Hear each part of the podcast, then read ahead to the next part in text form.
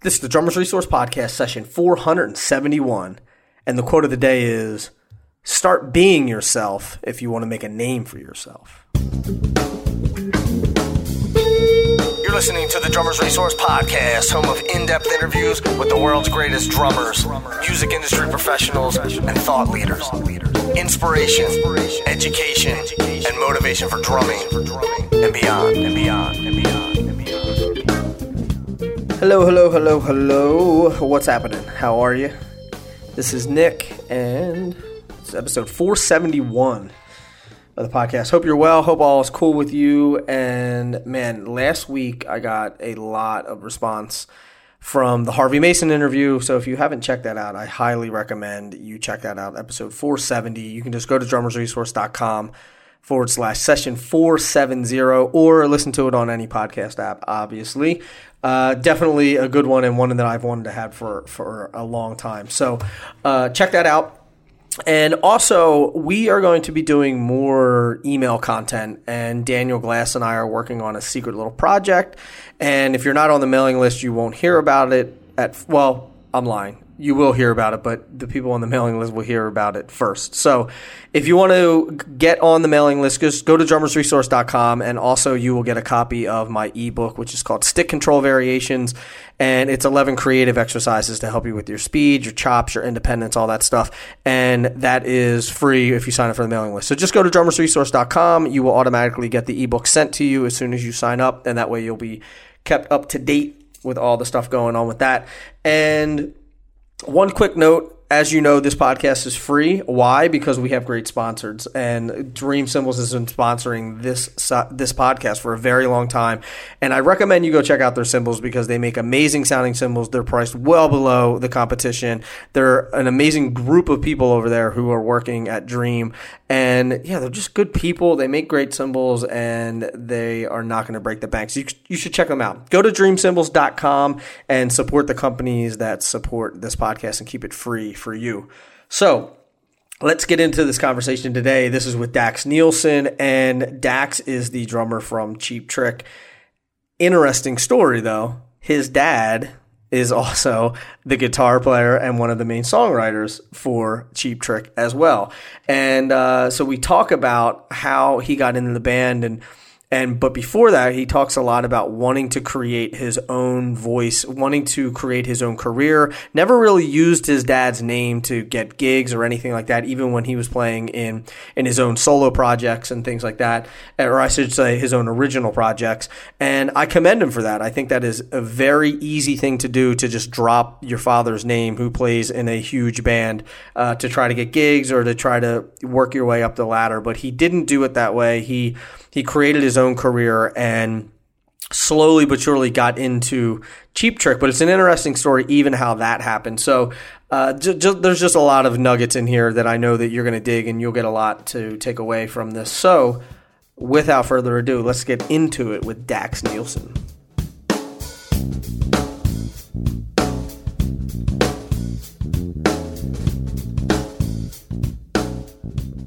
Daxx, what's happening, my man? Hey, good to be here. Dude, just hanging out. Great to have you. You know what's funny? Every single time there's I've had to do anything like scheduling with you or anything like I always type in Dax Shepard. like every single time. And I've like I have no connection to Dax Shepard at all. It, like I have no idea why, but every time I'm like Dax and I'm like Shep and I'm like, why do I keep doing that? It's like I have this mental block. So, uh, Dax Shepard, thanks for thanks for being here. I appreciate it.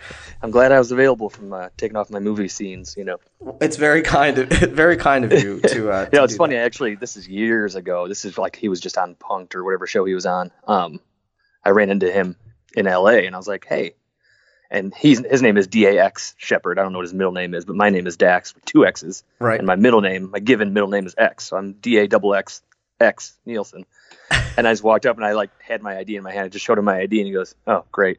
Like, and just turned around and like, you just met another Dax and you didn't give a. You don't care. he didn't care at all, and plus I had twice, I had three times as many X's as he has. So maybe he, was, he was, maybe he was, uh, he felt threatened. well, it's funny because I've I've met a few over the years now. Most of them are younger than me, mm-hmm. but um, you kind of like felt you were special for a long time. So I think he probably was like, I'm the only Dax I know. And then another Dax walks in with three times the X's, and he pretty felt, you know, he felt less of a man. I think. I think so. Well, he hasn't been on the Drummers Resource podcast, and you have, so No, that's one no. other. We can put made it. yeah, you can put one more notch in, in your belt, and uh, Yeah, ridic- he's doing okay for himself. I think he'll be fine. I think so. I think it'll be okay. Uh, so you have I, I, you have such an interesting story about how you ended up in Cheap Trick, which we're going to get to that. Um, but I mean, I think some people know, maybe some people don't, that your dad is in Cheap Trick and has been since the beginning. Um, yeah, yeah. So what what was it like growing up? And I remember like reading some stories about you how it was like you know you're you're from Rockford and like it's it's just normal for everyone to know that you guys live there, your dad lives there, and so he's not like he doesn't feel like a rock star in his hometown. But how was it for you? Like talk to me about your childhood growing up and and like by all for by all standards, like your dad's a rock star, you know. Yeah, you know, it's it's like you just said. Like Rockford, I, I, I moved back here. Long story. I'll skip the whole thing, but I moved back here after years in Los Angeles, and um, it's just a blue. It's like if I walked into a bar or a restaurant and just got off tour playing for thousands of people and acted like I just got off tour playing for thousands of people, I'd probably get taken outside and hey, you know, scuffled up a bit because it's it's it's a blue collar town. They, it used to be a giant, huge manufacturing town. We made screw like just metal parts for Mhm. for aerospace and for anything, you know, zippers and you know, like everything else in the country, those jobs went to other countries. You know, Right, like right. nobody nobody does that kind of stuff. So now it's just it's it's basically a service industry town. Mhm. Everybody's either a bartender or waiter, or server, cook, or you know, bartender, whatever. Um, so no, it's, it's definitely like I grew up here, and I I'd never thought of it that way because you know, Cheap Trick's very blue collar. We work hard every day, and you know, we play more than most young bands do. You know, like Mhm. I think we did 115 shows last year, and that was probably a little on the low side. You know, Wow, it's a lot. 115 yeah 115 shows plus some days off here and there and travel days so i was probably on the road or traveling you know at least 180 to 200 days a year last year. Um, and that's been every year since i've been actually like two weeks from now will be nine years that i've been in the band. So i mean going on 900 to 1000 shows probably in the last decade you know? It's nuts. so it's just one of those things, you know, growing up, I didn't really think of it as he was a rock star because one, he was gone. They, they played way more when I was a kid. You know, Mhm. they'd, pro- they'd play 250 shows and then have days off and travel days. So they, you know, he was gone pretty much all the time. Right. Um, whether it was that they were at the peak again, you know, they had a, a big hit with the song called The Flame, hmm which they were back playing in arenas, or if it was tough times where they're you know they have to play a bunch of bar gigs or small clubs to to make ends meet. So Cheap Trick's kind of gone up and down and up and down and up and down over the years, but they've remained consistently working and you know viable. So It's such an amazing thing that you can, you know, you could be this huge band, and then, like you said, you're playing in bars to make to make ends meet or small clubs, and then you're like, oh, arenas again, and you're Yeah, yeah. sort of back on top. And yeah, it kind of keeps you somewhat humble and not thinking you're a rock star because tomorrow you might not be a rock star. Today you might be, but you know right, I think they've they've kept their heads about them in a, in such a good way of, you know, the old adage of you know, make sure you're nice on the way up because you'll you'll see the same people on the way down. You know, Exactly. it's like yeah, they've kind sure. of seen everybody and they've gone up and down and up and down. You know, they're probably on their third or fourth wave of up right now. They're whether it's I think a lot of the like the legacy classic rock acts that are still together are really having a resurgence because, you know, not one there's not many real rock bands out there, and Mhm. two it's mostly the original guys.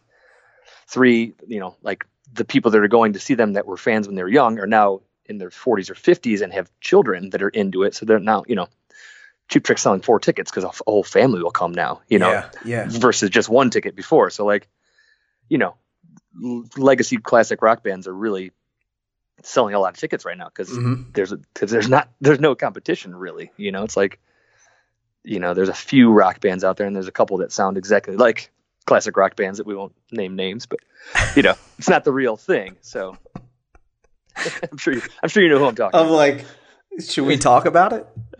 you know, I don't know enough about them. I've listened to it. I think they sound good. Um, Just so ever, like we're talking about Greta Van Fleet. I'm guessing, yeah, right? Yeah. Okay, I mean, it sounds just like Led Zeppelin. right, You know, to the to the to, to most people. right. Um, I you know I'm not gonna dis. I, I I like the fact that people are playing rock and roll and they're young guys doing it right. They're like You know. super young, right? They're like I- I think, yeah. 16 to 19, aren't they? I think so. Yeah, I don't like I said I don't want to speak out of shop. I don't know enough about them, and I haven't heard enough of their music. But if you put it on, like, are you serious right now? Oh, wow, okay. yeah. You know, I like Zeppelin too, but not that much. Yeah, and I it's it's an interesting. I just saw an article uh, about about the drummer. It was like he's channeling John Bonham, and I was kind of thinking like, yeah, he really is because the, you know the band sounds, and that's the biggest the biggest criticism they get is like they sound exactly like Led Zeppelin. They're like pure. But then you know somebody brought up a good point. Was like, well, Led Zeppelin ripped everyone off too. Oh, totally. I mean, they were know? ripping off all the blues guys, you know, Right. but they made it kind of their own thing. I think that nobody else sounded like Zeppelin. They were like taking old blues standards and passing them off as their own. Yeah. Which in the, I mean, up until shit, 2000, Mhm. you know, the Beastie Boys sampled three Cheap Trick songs, and never got, you know, they didn't have to pay or you know any Puff Daddies, you know, he's stealing all his stuff and it's like having mega hits, but right. people that wrote the music originally, there was no standard yet of how they should be credited or paid, you know. hmm So, Yeah, and especially you know all of the uh, you know like all the Missis- Mississippi Delta players and all that kind of stuff and all the blues Yeah. stuff that got stolen and like half the time people don't even know who played on the record and you know there's a lot Right. of and I'm sure you've heard all the stuff with like you know Bernard Purdie and all these other people who or or or um you know Jabo and and Mhm. Clyde Stubblefield and all these guys like played on these records and then they have no idea who they were recording for. Sometimes they got paid, sometimes they didn't. Sometimes they said it was for, you know, some no-name artist when it was actually for some huge artist, but they didn't want to pay. It's Yeah. like it's a shame, man. I look at uh, Hal Blaine. I mean, he says he's pretty much dirt poor at this point. Mhm. You know, like he played on thousands of the most recorded and you know most celebrated songs in history, and there's you know he's making scale, Yeah. union scale back in the '60s, Yep. which is probably like fifty bucks a day. You probably got paid four dollars to record on your biggest favorite song. You know? I also think he had three divorces. Well, yeah. There's the whole Because you there was a point where he, from what I heard, I remember listening to an interview with him. There was a point where he had like a yacht and a Rolls Royce. yeah. I'm not saying he shouldn't have been a bit smarter with his money, but at the same time, the artists, you know, the songs that he played on. You know, it still I- goes on today. Nobody gets paid what they. I mean, look at streaming now; it's just a total nightmare. Yeah. So how Yeah, how do you One million streams, and you get five dollars or something like that. Your song gets played a million times. You get Yeah. five dollars minus tax. It's insane. And just so every like just so we're clear, I'm not, you know, I think Hal Blaine should still be driving a Rolls Royce and, you know, Oh yeah, for what for what he has contributed to this to to, you know, everyone's musical Oh, he's the soundtrack. greatest. He is. it's unbelievable. I mean, him or like Gadson. I Mm-hmm. mean, they, he's playing on more albums than you've ever listened to in your life. You know, it's Yeah. like and he's still playing on records. he's still. He played on Beck's last album. Yeah. you know, he's it's just he's the he's the greatest too. You know, I think from what I heard, he still lives in the same house he lived in in the '70s. You know, and, Mhm. in, in Compton or somewhere like that. So I think he's pretty smart with his Yeah, just keeps, keeps it low key and Yeah. that's what you have to do. I mean, but like Yeah. So what's the answer now though? Is it is it touring? Like it has to be, right? Uh, for, fortunately for me, it's touring. 'cause, you know, I've I've pretty much I've done dozens of albums, but I've always just kind of been a live guy, and you know, Cheap Trick as well. Like they've never stopped touring. So a lot of the, their contemporaries that are now not getting royalty checks like they used to, they've they've got to learn how to go put on a show live and how to tour, and you know, they've been sitting at home just enjoying life. And it's like, oh god, like I think Steely Dan said they had to go back on the road recently Yeah. because you know because the, the the money wasn't coming in the mailbox like it used to. Yeah, So I was think, just gonna yeah. say Steely Dan was like notoriously a studio band. And, Yeah. and I think a lot of those guys, the genius part of of the record industry was when every they were putting out tapes, and then everything switched to to CDs, Mhm. and everyone resold their entire catalog again. So records Oh, that yeah. sold twenty million sold forty yeah. because they well, and that's kind of happening with vinyl now, uh, Yeah. to a certain extent. You know, it's like good. People are actually paying for a product. I know. But I, I, you know, it's funny. Like I'm guilty of it too. Like I listen to, I use Spotify. Yeah. You know. I yeah, I I tried to for the longest time, but now I've got I'm married with kids. It's like just I can't buy every single album that we want to listen to. You know, Right. Right. so So do But, you, uh, you know, I- you use Spotify? Actually, I've been, I've been on the Grammy board in uh, the Chicago chapter for the last six or seven years, and I've been to DC probably three or four times lobbying Mhm. for digital rights for artists, and you know the the digital format has not been changed since the 70s before there was even internet or computers. It's like we're trying to, you know, trying our best to get a fair wage and fair pay for all this stuff. It's like here, seven dollars a month, you can listen to anything you want, as much as you want. It's like right. That's not enough to split between all the songwriters that you're listening to, and and you know, I, and it's just you know, it's just one of those, you know. So let me ask you this, because this is this is something I don't know the answer to, and it's probably a stupid question, but if everyone complains about the streaming services and how much they're paying why don't people just not have the music on the streaming services? Because they're buying because they're buying the licenses from from the record labels right? yeah i mean well kind of but i mean theoretically you're selling it your your people are hearing your music so that you can sell more in the future or they'll come see you play live. I mean cheap tricks put out three albums in the last two years. Like we're not going to make any money off of it that's for sure but you know we have songs that we want to record and we enjoy recording and the fans want to hear new music and it's like well let's go do it you know, mm-hmm. hopefully we can just recoup the money we spent, and then we can go play these songs.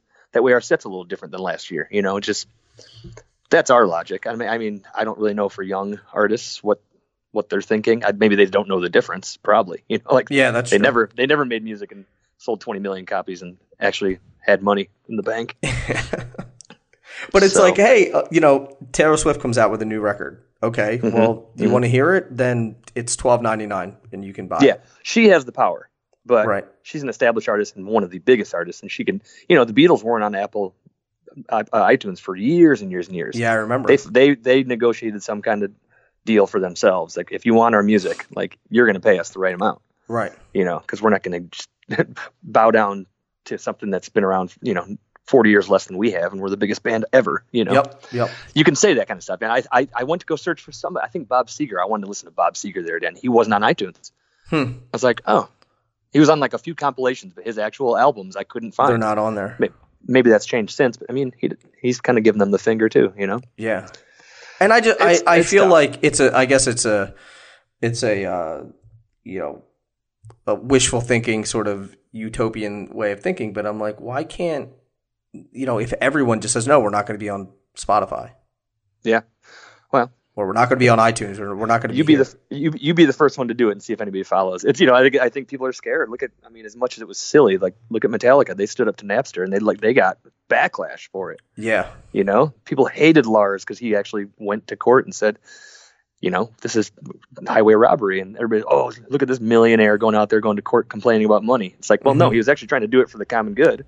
Right. But he got in so much trouble for it because he looked like you know rich Some guy, money hungry. Yeah, yeah, totally. And it's like no, and you know, 15 years later, he looks, hey, thanks a lot for trying. Yeah, know? yeah. I mean, you know, I guess it's an interesting thing too because there's there's at some point art just became free. It became a commodity. Yeah. And and not to be like, oh, you know, oh, bah humbug about it, but it's it's just an interesting thing that that no one wants to pay for anything anymore. Yeah. Uh, and there has to be a way to figure that out because Spotify is making gajillions of dollars. The record labels are still making more money than they've ever made before. Yep. And the trickle down, you know, what what is it, Reaganomics, you know, like the trickle down effect is not yeah. happening. It's not getting to the artists. So we do have to fight for that. I don't, and I don't have the answers, uh, you know, and, and if someone did, I think that they would, you know, it would have already come out because no one seems to have the answers or no one wants no. to, no one wants to well, admit what the answer is. I mean, food isn't free, and you know, sports aren't free. Why should music be free? It's it right. feeds your soul just the same amount. I mean, if not more. I mean, I think arts in general have you know schools have been getting rid of the arts, and you know they're not getting rid of sports. That's for sure. But right. um, right. You know, there's collective bargaining in sports. It, it's silly. I mean, I mean, you can't really compare sports and music because in sports you can sign a 10 year you know, 5 year contract for a certain amount of money like hey i'll go play drums for 5 years for three million dollars. How about that? I'll sign it on the you know for this for this band. It's like right. That would kind of that would that would lessen music because it's it's an art. It's it's you know it's like kind of like the American Idol thing. Like here, you you you audition on TV for us as entertainment, and you'll you'll be signed to our contract, and you know we'll pay you this. That that's how it works. That kind of from what I've been told. Mm-hmm. You know, like Kelly Clarkson or whatever, she still probably has to pay Simon some money or a percentage or, or American Idol. Like oh, I'm you're sure their you're their property forever. So it's kind of like it, it's kind of like a farm team sports thing, and it's it, and it's it feels wrong. You know what I mean? Yeah. So it's like there's really no way to you know, I play on team RCA or whatever it would be. Like okay, they do kind of give you a maybe an advance, but nobody pays you like a salary to go out and perform. You know, that would be a whole. It, it would feel wrong and feel weird. Yeah. Yeah. You know. I the the interesting I mean the concept of the, like the collective bargaining agreement I always thought was interesting. So like for people listening, like if you see like the SEC or the Big Ten or the Pac whatever Pac Pac twelve I think it is, I think so. but they're all they're all collective bargaining agreements for broadcasting. So they go out and they they bring all these teams in and then they all benefit from the television rights.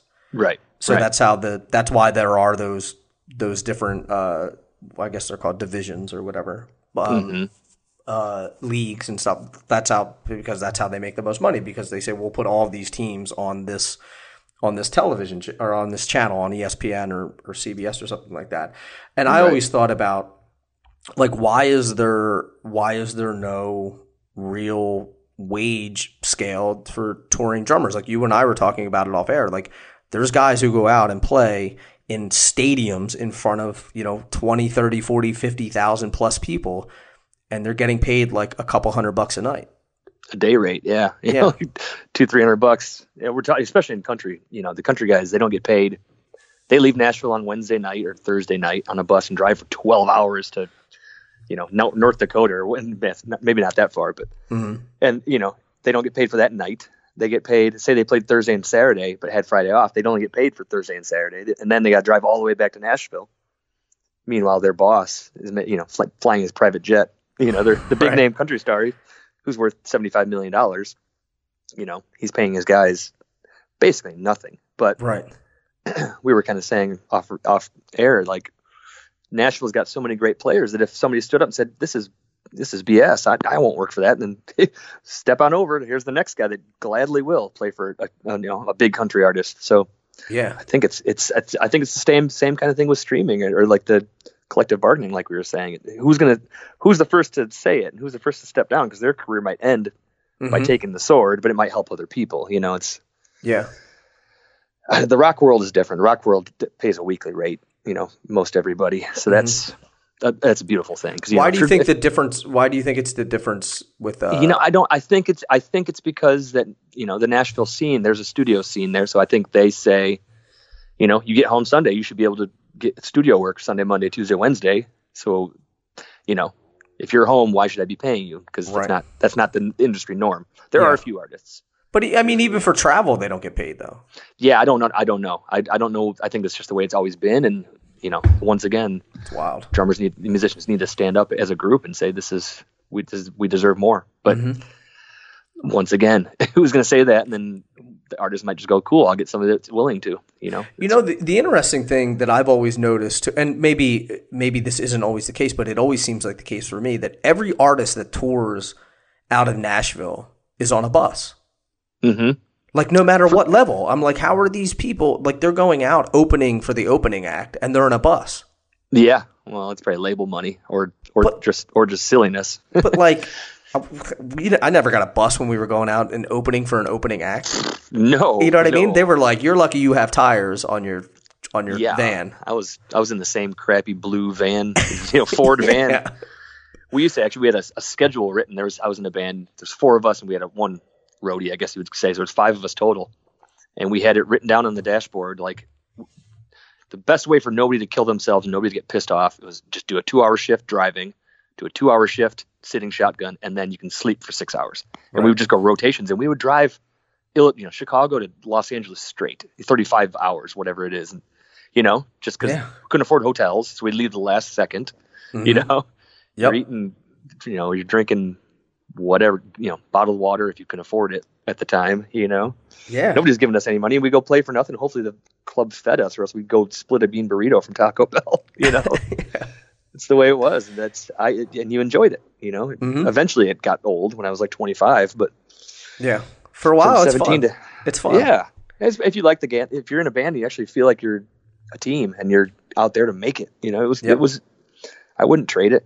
Definitely. I I feel the same way. There's something to be said about that, and like, and you know, if you if you're in a band that you love, it's just like you're basically pounding around the country with your buddies, and it's it's a great Yeah. time. You have memories and all that, and you can never put a, a price tag on that. But I but I look at like you know, like Joe and the Dangle Who's or whatever, and they're like, I'm like, these guys are out there with like a crew and a bus and everything.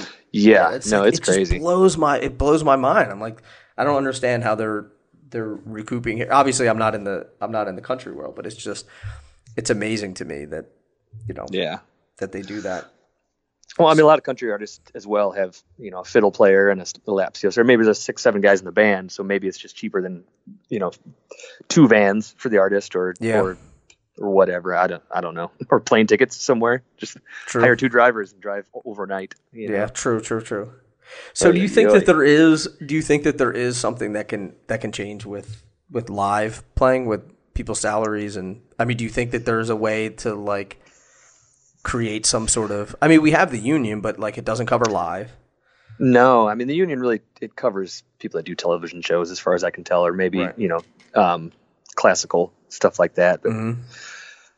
you know, I, I've, I just paid in union dues. I, I just did Seth Meyers' show. I did for a week. I was the Right. house drummer on that. And, you know, I got my check and, and sure enough, I got a union bill. I'm like, Yeah. oh, great. you know, paying into a, the New York union that I, you know, didn't have, I didn't have any interaction with, or I'm not a, I don't, I'm not a resident. I'm not looking for gigs Right, but it's right. it's the way it is, you know. Hopefully that, that you know the union helps you out in when you need to you know get paid or Mhm. get treated properly. So And you don't get royalties for that because you don't you you didn't speak, right? uh, I don't know how that works as far the way that that band particularly we wrote the music every day. We didn't do covers. The Mm. the 8G band, you go in at like two o'clock and you have a rehearsal for a half hour to an hour, and come up with just four kind of musical song, you know, two minute two minute bits, and they they actually they, they split it with everybody. It's like I you know I don't know how much it'll ever come out to be, but Oh, so you know cool, they're though. not they're not yeah they're not licensing Beatles songs or you know Stones or whatever it would be. They're not Right. doing covers. So it's really cool. That that was really special. What they're doing over there is like just a different quote unquote famous drummer. You know, fills in every week that they need one. It's, yeah, I know, love. It's such a. I had Eric on uh, a while back to Oh, talk about. great. It's such a cool. Yeah. It's such a cool concept, just because of the idea of like how how late night always sort of revolved around the drummer, yeah, and now Yeah. this is like a new sort of rite of passage for drummers to go and play on the show, and and you know, and it gives all of these people a bunch of opportunities to come in and sit. in. It's cool. I think it's a really cool thing. yeah. I mean, like four or five of my good buddies, including myself, like have just done it in the last couple months. We're all like, you know, Todd Sucherman called me and he's like, "Hey, you just did this. You know what? Give me some notes." You know, it's like. my buddy Charlie Hall from the War on Drugs did it, and I called him, and you know, and then my buddy Wolf from New York mm-hmm. City, he did it before me, and he, I called him, and so like, it's kind of a brotherhood. And, you know, hey, what what advice do you have? That kind of thing, and so like, yep. we're all calling each other, hey, congrats, you know, how cool was that? You know? Yeah, I was actually I was at the uh, the tape one of the tapings that Wolf did, which was cool. yeah, Yeah. he's so great, such a such a great player, man. So, I mean, the Well, nicest dude in the world too. But great guy. I mean, I stalked him online, just like. Because I'm I'm trying to learn electronics, you know, programming and all that stuff. Because I've I've never thought about it before. Like, I play in a rock band. Why would I ever need to use a computer? You know, like, right, But now it's like he's one of the greatest drummers out there, but he makes his living basically on a computer programming drums. You know, it's like Mhm. he could play this, he could nail it in probably two takes in ten minutes, but it, you know, he's making a living. and it's a totally you know, different. It's a totally different thing. Yeah, That, it's just such uh, a cool thing, and he, he he took my phone call. You know, I think I stalked him on Instagram. He's like, "Hey, here's my number. Give me a call." Right. And like we we've been buddies ever since. And Nice. It's just so cool to see a guy like that. You know. yeah, for sure. And I, I think like. Uh, if especially if you're going to do a bunch of studio work, like I, you and I had mentioned Dylan Wissing, uh, I think we were Mhm. off air Yeah. when we were talking about that. Uh, Yeah. But he and I have talked about it. I was like, dude, you like you got to be doing you got to be doing some electronic stuff. You know, like are you, figuring out like sequencing and and programming and all this other stuff. Because he's the same way. He's he's kind of like you, where he's like, man, I just I play vintage drums and make or make vintage Yeah. drum tracks, which is amazing. Like he makes he, like recreates these sounds from from uh you know that sound like they're from the 60s or something like that but he's Right. using Yeah, all current great. equipment or whatever and but the electronic side of it i think that could open up a lot more just a lot more uh, a lot more doors and things like that so Yeah, I mean, I think you have to keep up with the times. I remember, geez, this has got to be 98, 99. I, modern drummer, and it was Kenny Aronoff on the cover. And I was, I read it, and he was talking about how he was learning how to, it, you know, incorporate electronics into his drum kit because eventually that he, that's probably going to go that way. And I was like, oh man, that's ridiculous. you know, here I am 20 years later, like, why didn't I start learning that day? you're like Kenny Aronoff has no idea Yeah, what what he's he talking know? about He's old. Yeah. He's- 25 years ago, he's still Right. working his ass off. right right God bless him.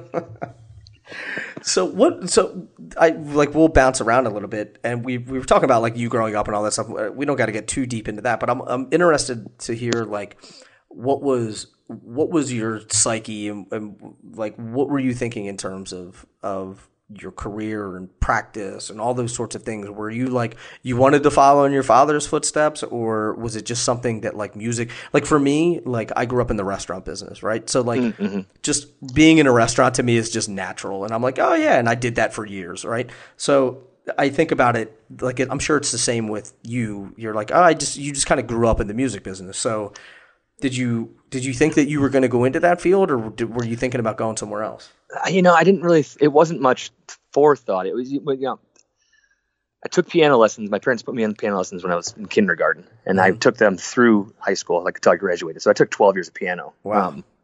and through learning piano, I picked up a guitar and taught myself that.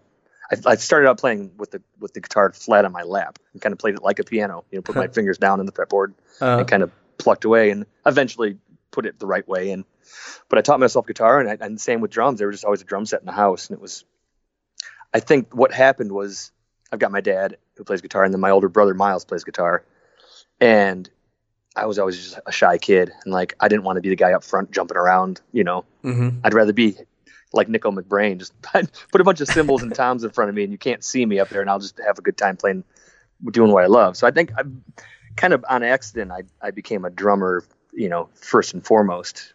Whereas, you know, I'm actually I wouldn't say classically trained, but you know, I've hundreds and hundreds of piano lessons right and I've taken probably I've probably taken ten drum lessons in my life. Just kind of, I loved putting on my headphones and just getting down in the basement and just playing along with my favorite albums at the time, and trying to learn those drum parts and those fills and trying to you know make it sound like it sounded in my ears, you know. Mm-hmm. Mhm. And I it wasn't it wasn't because I wanted to get better. It was because I loved it. You know, I just loved playing along with those albums, just pretending like.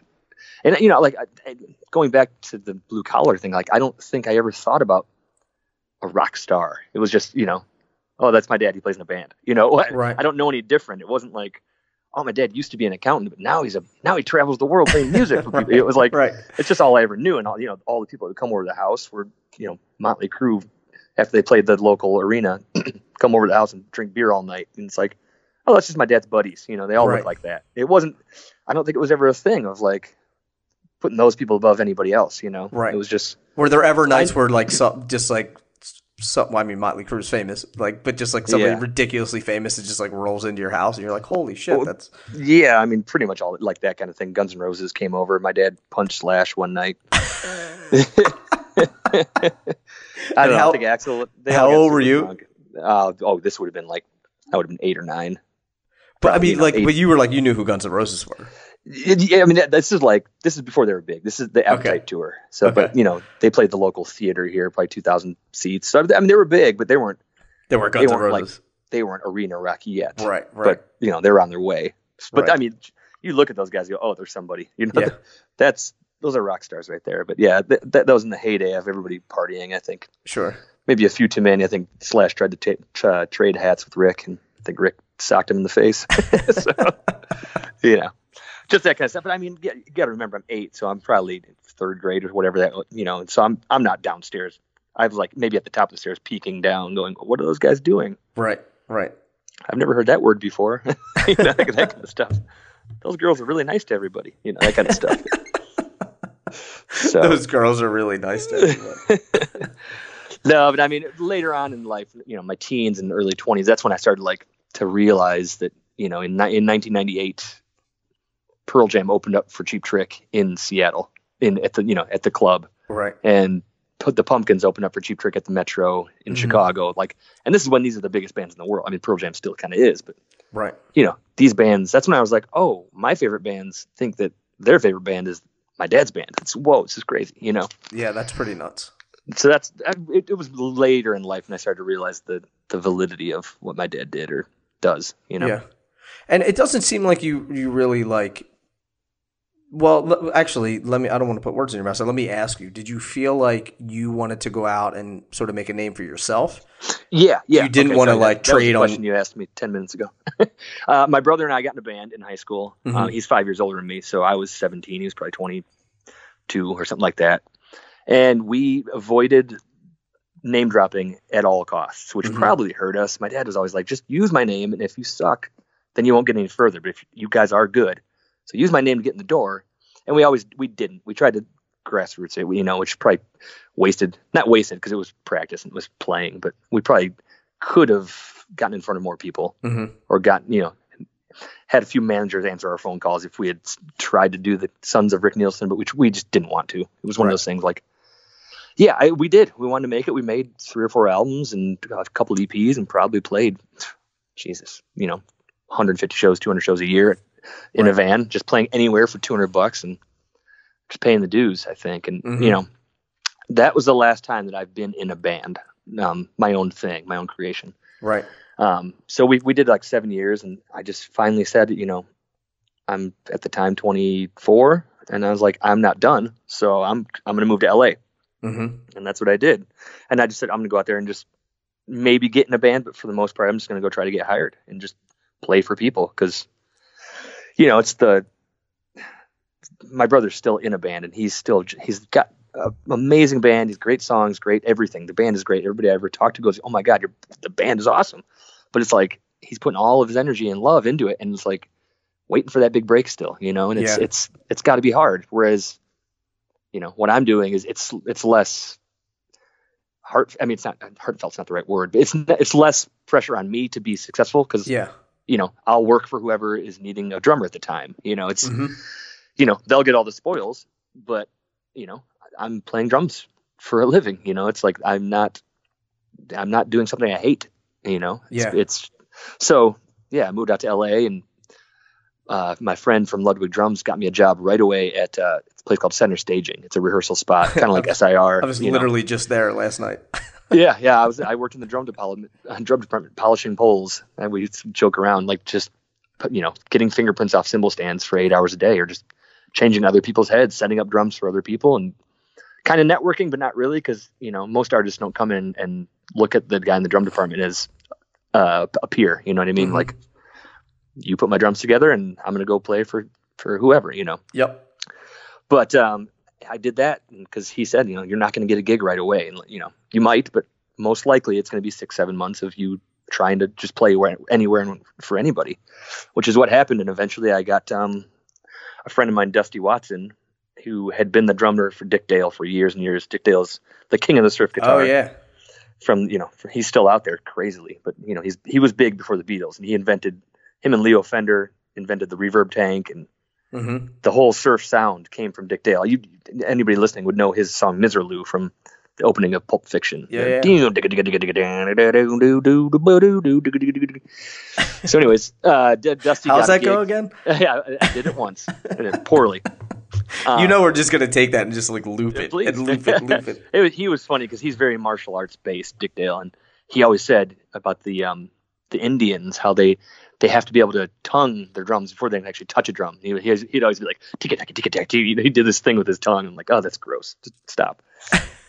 but it's true. Like I, I saw this guy online the other day on YouTube, and it's this Indian guy just doing all these crazy tabla rhythms, but with his with his mouth. You know, it's like wow, Really? that's insane. I'm So- gonna have to Google that. Yeah, but uh, yeah, so I did that for a few years, and then in the meantime, I started kind of started. I thought I was starting a band, but was with this this female artist, and did all the demos and did all the uh, showcases, and she ended up getting signed, and the band got a five hundred dollar a week salary. You know, it was one of those things like, oh, I thought we were a band, okay, Right. but um, we went out touring for a long time, and and through that, I uh, opened up for this girl named Brandi Carlile Mm-hmm. for a summer. and who now recently just won a bunch of Grammys. And now this is ten years later, has a big name, but for a long time everybody's like, "Oh, you played for the girl from the Go- uh, the, the Go Go's." Like Belinda Carlisle. I'm like, no, no, No, Brandi different. Carlile. She's Yeah. this really great singer songwriter, I swear. And like, so I think Brandi winning a, a, a few Grammys last week really, my resume just got a little bit better.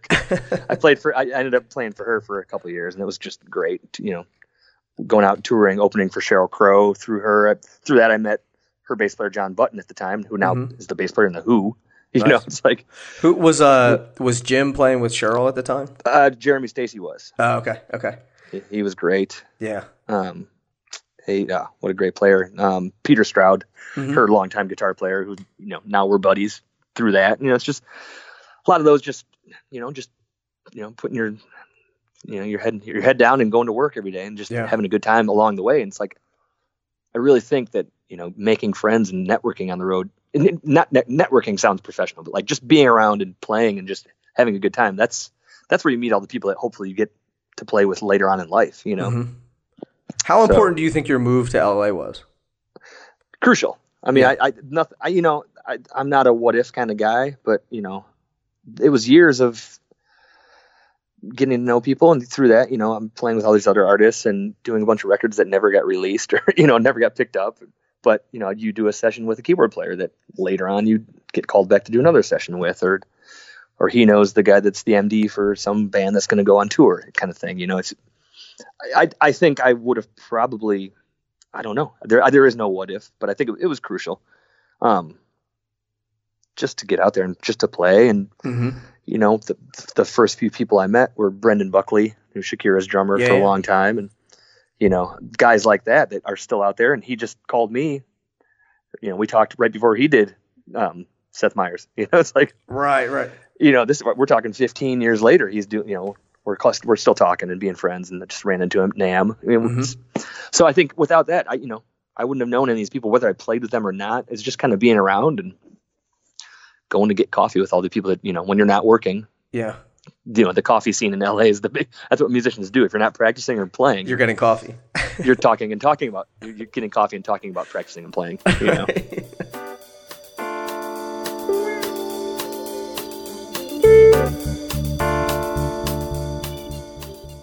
So if you're looking to get a new kit, you have two options. One, you can check out some pictures online. You can go to the store, you can see what they have there. You can drive to another store, you can find a couple more models and you can drive yourself insane driving all over the place trying to see what the kit that you want looks like. Or you can design yourself the perfect Sonor kit using their SQ2 drum configurator. And this configurator allows you to build a kit from scratch, or you can use some of their predetermined configurations and then just modify them. But you can modify everything the sizes, the configuration, the hardware, the color, all of that stuff. And you can make it to your exact specifications. Not only that, you can get an overhead view, you can get a 3D image of it.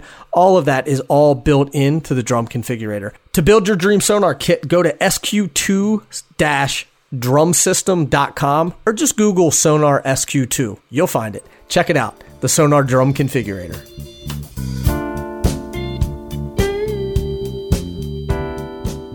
I've always preached that you don't necessarily need you don't need to live in LA or New York or Nashville or Miami anymore to like if you want to like I feel like if you want to do something that is online or you want to do something remote or whatever it is but I still 1000% believe if you want to be in the thick of things and you want to tour and you want to be hanging around with people who are doing this every day, you got to be in LA or New York or, you know, or Nashville or my like it's Yeah. just there's no substitute for it and I get a lot of emails and people are like, "What should I do?" And I'm like, "Where do you live?" And they're like, "I live in Sheboygan." And I'm like, "You got to move." like Yeah. I'm sorry if like you got to move. Yeah, I mean it, it's true. Um, yeah, I mean I, I lived in Nashville. I, I left LA in 2004. No, I'm sorry, 2010, Mhm. and moved to Nashville for one year. But in the meantime, I met my now wife, and she's from Illinois, where I live currently. And uh, I got the Cheap Trick gig in the meantime too. And like, so I wasn't really in Nashville a ton because I was either on the road with Cheap Trick or I was going back to, to Illinois to go see her. And, Ah. so at at the end of the day, I, I said, "Hey, do you want to move to Nashville or should I come home?" You know, she's from where I'm where I'm from, and Did she's you like, "Well, did you just randomly meet her and she happens to be from there, or you yeah." already I used when I when I lived in LA, I would come home for like ten days at a time, about three times a year, just to get my Midwestern on. You know, because like okay. it- oh, so you met her there? I'm thinking you like you're like on the road and you meet her in like No, Miami, no, and she's like, "Oh, I no, live in I came you know." yeah, I came back home and uh, went out with some friends, and one of my friends' wife was with him, and she called her. It was it was it was like six guys and then this guy's wife, and she called her friend and said, "Hey, will you come help?" Nice. I'm just me and like six dudes, and in walked my wife. We've been together since then, since that night, basically. That's awesome. Yeah, I mean, I, I looked at her and was like, well, "Who are you?" and now we're married with two kids, and you know, for me, um, next week or two weeks from now, it's my ninth anniversary of Cheap Trick. So I've you know I've been in a steady gig. I live an hour from O'Hare Airport, so I can be anywhere in the world on a direct flight. Um, and just the cost of living here, I've got more space than I need for about a half of what I'd be paying for an apartment in Los Angeles. Right. You know, it's like I've got a big house, not a big house, but I've got I've got a yard and Right, a right, right. garage and you know some storage area. So it's like for me currently, it's been the best thing financially to stay here, Mhm. and you know, because we all we do is fly day. Like we fly to our gigs. We fly, not necessarily every gig, but like we'll fly out. You know, every- our singer Robin lives in Florida. Bass player lives in Nashville. Rick and I live in Rockford, Illinois. You know, the crew is, is all over the place. So everybody just flies in, meets up, and then travels from there. So there isn't like, hey, everybody has to live in Los Angeles so we can all get on the same bus together, or Nashville so we can all get in the bus. So, I mean, we'll see when Cheap Trick's done. Hopefully, it's not for a while, but Mm-hmm. maybe I'll have to make the move, you know. Right. But maybe I'll, hopefully, I can get the phone call for another great band, another great band that just tours yeah, you know, or you know, fly to LA or wherever they live for a week to rehearse and then go on tour or whatever it would be. So Mhm. I'm hoping my proximity to O'Hare just is enough for me to not. Well, speaking, I mean, speaking to that, that I, it's interesting. You know, sure, if you want to move to LA and you're here, and then you get established, then you can live anywhere you want. Yeah, I mean, I, You know, if it works for you know, if it if it ends up Yeah. working out. But like, you can't mean, just stay in Sheboygan. Jeremy Stacey, he lives in he lives in London still, but he plays for Sheryl Crow over here, plays for Uh-huh. whoever over here, and you know. Don't misunderstand me. I'm not comparing myself to Steve Gadd, but Steve Gadd lived in Phoenix for the longest time. You know, it's like There's he didn't live in LA. Yeah, Matt Chamberlain lived in Seattle. Like he would fly down to LA or to Nashville. It's like you don't have to live if you're established or if you have. I mean that it, it's rare for those. I mean, they're studio guys. Those guys. I mean, you know, Gadd does a lot of live stuff too, but you know, they're they are the cream of the crop. So Right. you know, anybody would fly them first class anywhere they want to go. It's not an issue that they have to be somewhere. But Mhm. you know, I've been very lucky to to um, have the career I've had with Cheap Trick. You know, going on a decade. So yeah. What's the what's that like? Getting that call? Were you like, were you ever like, Dad, Dad, like, can you get me in this band? No, God, no, please. I, I never, ever in a million. I had filled in for Bunny a bunch. Um, Mhm. in 2001, he had back surgery, so I did um, probably. I don't know. I my I don't know exactly, but probably like six weeks in in the summertime, where he his back, his like sciatic nerve, or however you pronounce that. Mm-hmm. Um, he had to get it like worked on. So we were on. My brother and I we were opening for Cheap Trick for the whole summer, and one night Bunny was like, "Hey, can you do the encore tonight?" And I'd never, I'd never played with Cheap Trick. I'd never even thought about it, and it was like, "Uh, sure, okay." You know, I was confident in my playing at the time, and I, Mhm. I, I watched them every night, and I grew up around it. So about a, about five shows that, and he goes, "Cool, I'm flying home tomorrow. Like, you got the rest of the tour." like, wait, what? so that was my first initiation to Cheap Trick. Um, pretty much, and it's been the same way ever since. But um, So it was kind of like Bunny gave you the the the gig, yeah, yeah. I mean, that back then. Um, right? and then for a few years he um if he you know a couple times he he got ill and couldn't he couldn't travel. So like they called me like literally two in the morning. Can you be on a 7 a.m flight to boise? Like we're on tour with aerosmith. We need you to fill in a few dates. Till bunny till he can get back Wow. okay you know and i'm working at us bank i was a teller for a year just to save money honestly to save money to move to la because i Right. didn't want to get out there and be broke so You're like, hey guys, uh, I gotta go do this thing with Aerosmith, but I'll be back. oh yeah, no, I didn't tell. I, I called in sick, and then like literally went flew and then partied with the crew all night, and then took like the first flight home and went right to work. And I walked in, and my manager was like, "Dude, what are you doing? Get out of here. He's like, you're totally green. Like I was just hung, I was just super hungover. But, but so he, you know, they bought the whole me being sick thing, hook, line, and sinker. Nice. But um, uh, so fast forward many years. That's you know, I did my whole LA stint, and then I was playing for this guy called Cory Chisel. Um, and he wasn't signed. I think he was he was signed. He had an album out, but anyways, we were just we were getting ready to go do a, a European like ten day run, and I was at dinner with my girlfriend, who's now my wife, and my dad and mom, and I got a phone call from Cheap Tricks management. My dad's like, "Yeah, you should probably take that." I was like, "What?" He's like, "Yeah, just go answer it." And so I like this is not not a joke at all. I went and I answered, and it was managers asking if I could be in Austin, Texas, in two days to uh, do Austin City Limits. I was like, I got to go to Germany in three days. He's like, Can you find her? Call me back. Let me know what you think. We got to know right away, you know. Mhm. So I called my friend Brad Pemberton, who great drummer, Mhm. and um, I said, "What do I do?" He goes, "It's Cheap Trick. If it's one gig, it's worth quitting your current quitting your current gig." I was like, "Are you sure?" He goes, "Just do it. It's like it's Cheap Trick. You got to do it. It's your, it's family." Mhm. and it's cheap trick. You know, I was like, all right. So I called back and I called my, my friend Darren and just said, Hey, he'd also played for this guy a bunch. So I was like, Hey, can you go to, can you go to Europe for 10 days? It's like, yeah, sure. So I, I ended up paying the change fee on the ticket to change, you know, my name to his and no rehearsals whatsoever. I went my first official gig.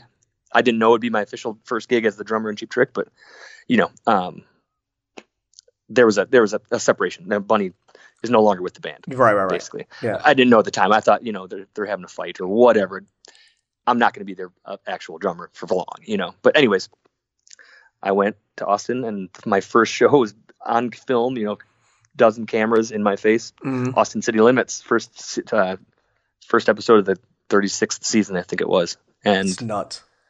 Like literally we did a sound check and they said anything you want to run through like we did a 95 minute set no rehearsals just i mean i've heard the music my entire life and, but i never thought i would be the drummer it wasn't something i was ever i didn't think that the band wouldn't always just be the four original guys you know what i mean Mhm. Mhm. so it wasn't anything i had like been practicing down in the basement all the songs for years just waiting for my shot it was like no i had my own thing going playing for other artists and Right. you know it's nine years later it's i mean three albums and thousands of shows probably you know It's it's like yeah, it was it was kind of silly to to say yes to something like that. It wasn't just a it wasn't a club gig. It was Austin City Limits, and then Right. the next night we we played South by Southwest for twenty five thousand people at uh, Auditorium Shores. It's like this big outdoor field that they have Mm-hmm. during South by Southwest. So it was like a jump into the fire. You ready to go? And it's like I'm, I guess so. I, I have guess. choice? The interesting thing is that you called your buddy instead of going back to the dinner table and being like, "Dad, what should I do?" Right. Well, he obviously his main thing. I call him Rick, and I've called him Rick since day one of being playing for the band. You know, it's like I don't want it to look like a nepotism thing. I don't want it to look like, hey, my dad needs you over there. It's like I've, I've avoided that 100, percent and I still do. And it's just it's better to keep it professional. You know. What so I mean? you didn't I'm- grow up calling him Rick. You just started calling him No, Rick when no, you joined no. I'm saying strictly from when I worked for the band. It's just. You know, I don't want to go up to a, tech and be like, "Hey, my dad needs you to do this." That, that sounds like Yeah. You know, little kid guy, and you know, I'd, I'd already been fairly established as a professional drummer. like I wanted to keep it that way. Yeah.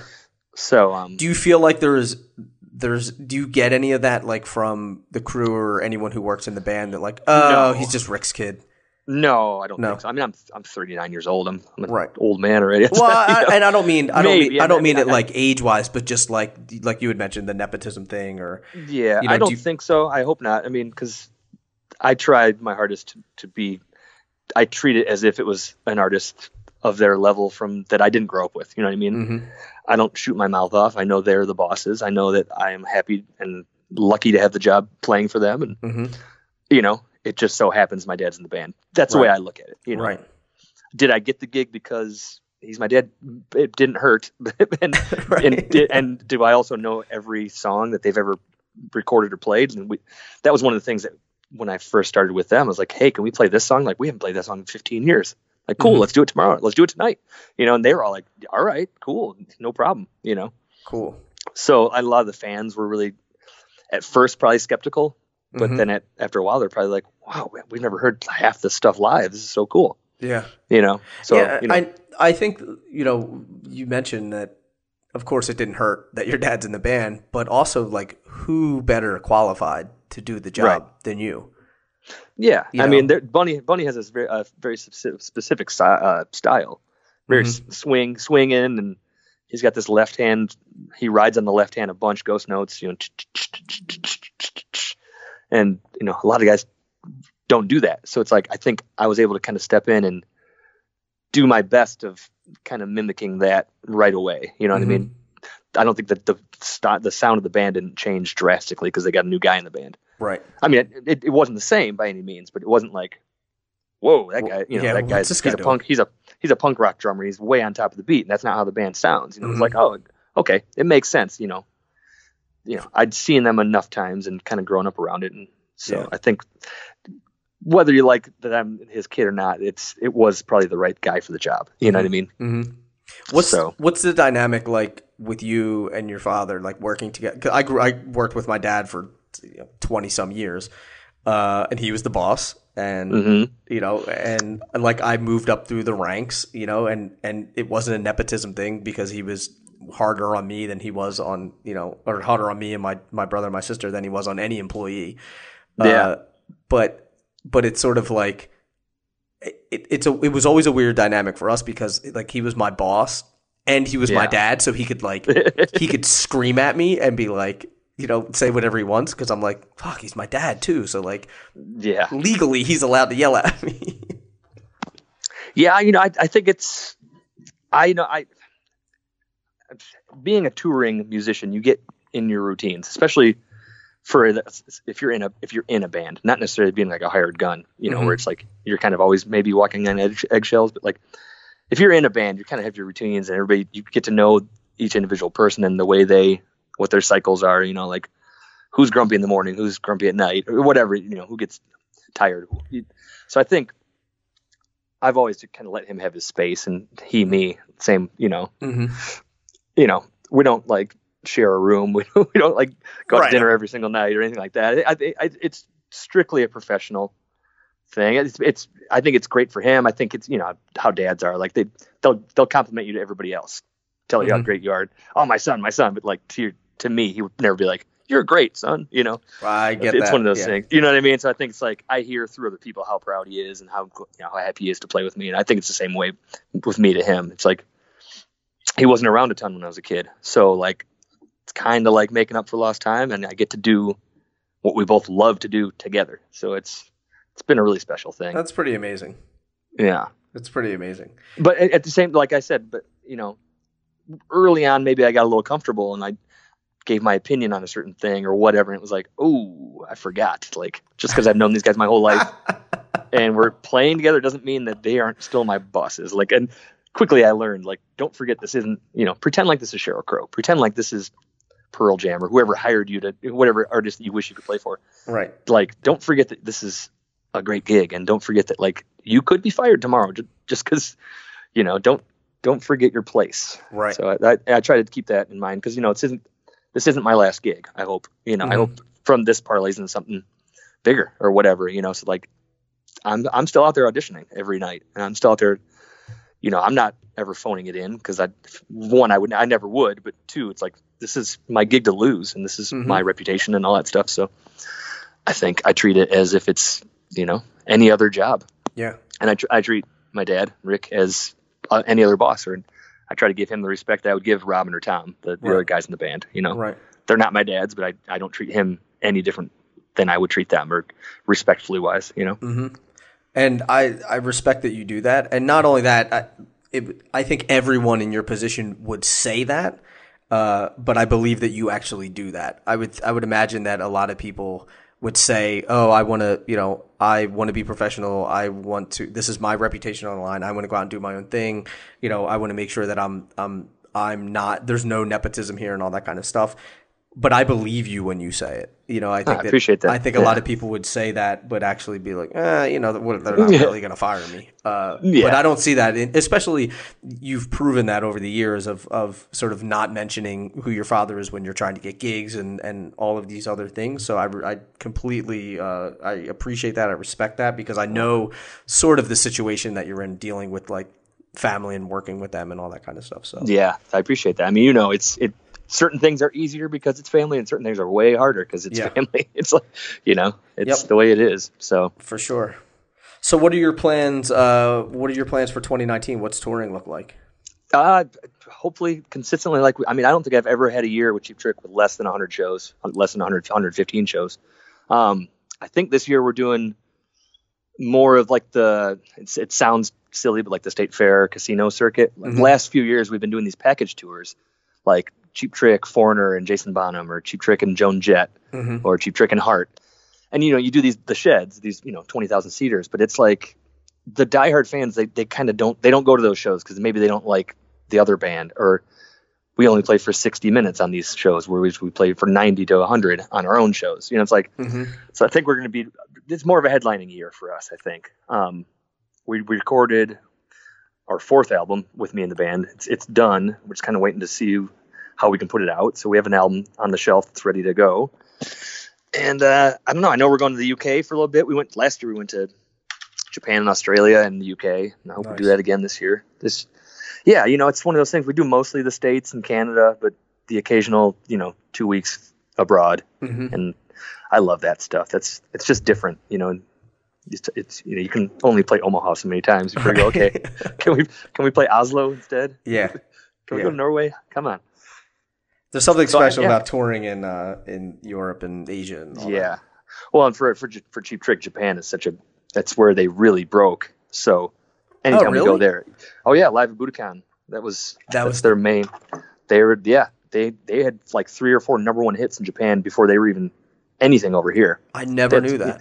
yeah they had three albums out. They had um yeah they and they had just recorded dream police their fourth studio album hmm when live at budokan became huge it was it was strictly a japanese release but it like instantly became this collectible like people from the states were like bootlegging it or whatever you call it getting shipped across this ocean Right. to um it was like a it was like a rarity and all of a sudden it was selling so many copies overseas that the label said hey why don't we put this out and they did and it became massive you know so it's Wow. I never knew that. yeah, it what it wasn't supposed to be. It was supposed to be just for the Japanese fans, and it turned Huh. out like the live version of "I Want You to Want Me" was so much better than the album version that like it took off, and that was the, the main version people know to this day. You know, Mm-hmm. so yeah, Japan really because Cheap Trick had opened up for Queen and for Kiss um, in '76 or '77, I think, and Right. the Jap- the Japanese press came over and like did reviews of the show, and all of them had always mentioned like, but the opening act was incredible. Like you got to check these guys out. You know, I'm, I'm paraphrasing obviously. Sure. I don't know what, but so the Japanese people had researched and, and sought out Cheap Trick, whereas like they were still playing clubs in Iowa, basically. You know, they were opening for for these big bands, but they weren't big by any means. Uh huh. And so they shelved Dream Police for a year because because Budokan was doing so well. They didn't want to like release a, a studio album until Budokan has run its course. Wow. So it's yeah, such an amazing concept now. Like yeah, you can't release an album in Japan. Right. I know. You know, it just goes everywhere. It's like you can't just be like, no, no, no. It's only for a country. That- Like, Yeah. just, you just can't do that anymore. Yeah, it was just kind of like a thank you to the Japanese fans for like supporting them, and it just it spread like wildfire, and that that is still to this day probably their their most famous thing, live That's live at Budokan. You know. That's insane. I did. I mean, I, obviously, I know. I know the album. I just never knew that it was sp- it was supposed to be a strictly uh, Japanese release. And man, Yeah. it's and it, it, it now saying it, it sort of makes sense because the Japanese fans are so amazing, like just Mm-hmm. gracious, and you know, are are they're fans. You know, but Yeah. like in a different way. I think that there's more. I feel like there's more listening. There's more appreciation. Uh, it's just an interesting you know, it's an interesting uh, uh, difference Yeah, in, in Japan agree. for sure. Yeah. I don't know. That's an interesting story, though. I never knew that. Yeah, it's pretty cool. So I love going over there. Nice. So, where can people find out more about you and follow along with what all the stuff that you have going on? Uh, well, um, I got the Cheap Trick Daxx on Instagram. We all have our Cheap Trick Rick, Cheap Trick Tom, Cheap Trick Daxx. Robin doesn't have one, but you know, I, I, I used to be like Daxx on drums on there, but you know, I'm kind of associated pretty heavily with Cheap Trick right now. So Mhm. Cheap Trick Daxx on Instagram, and then I have DaxxNielsen.com. Uh, I got my own website and I got a little travel blog where I, I try to keep up with it, where I, you know, I talk about the food I eat in certain areas or places I go to, you know, life on the road Nice. do that kind of stuff with tour dates and there's a way you can I do a lot of studio sessions here on my home studio. That just last week I did 14 songs for a guy from LA. She shipped me out a finished album with programmed drums and just wanted me to replace the the you know. So I just recorded drums and sent them back to him Dropbox. You know, so I do that kind of stuff a lot here. Perfect. Which is great. Yeah, it's such a different world. You know, you don't have to ever meet these people you, are playing with or recording an album with. It's like, hey, here's the album. Put your mm-hmm. stuff on it and send it back, and we'll give you some notes or whatever. And, like, and you don't great. have to be in LA and then they PayPal you, and here you go. Yeah, it's perfect. it's pretty great. It is perfect. Yeah, that's awesome. That's that's me in a nutshell. Cool, man. Well, Daxx, I appreciate you uh, taking the time to chat. I know you're you're busy. You're traveling a lot. You got two kids at home, and time at home is very precious. So I appreciate you giving me an hour of your time. Uh, oh man, I'm really glad it's worked out finally. Yeah, for sure. We've kind of sure. gone, hey, I got to cancel today. Hey, I got to let's do tomorrow. Okay, I got to cancel tomorrow too. I talk know? about this all the time on here, but like it happens so it, it happens. It's very very uh, rare that it, that it comes together quickly. Yeah. It's usually like six months. Sometimes it's a year. Some people it's been three years. I think we've been we're about a year. I think. Oh yeah, we're about a year in. So. oh well. Yeah. Uh, cool. Anytime. Let's do it again. We should. We should for sure. I'm inter- I'm gonna check out your uh, your travel blog too. I love I love reading. Cool. Different, cool. Different uh, travel blogs. So I'll definitely. I love tacos. So I've been trying not to do just taco places. I'm trying to branch out a bit. well, good, good, good, talking to you, my friend. Yeah, likewise. And uh, safe travels out there on the road. And I will talk to you soon. Cool. Come out to a show soon. I will. I will for sure. All right. Take care. There you have it. That was Daxx. You can find all the show notes by going to drummersresource.com forward slash session 471. And if you want to sign up for the email list, remember go to drummersresource.com and sign up there. You'll get a copy of my ebook, Stick Control Variations. You'll get that for free. And until the next podcast, keep drumming. Thank you so much for listening, and I will be talking to you soon. Peace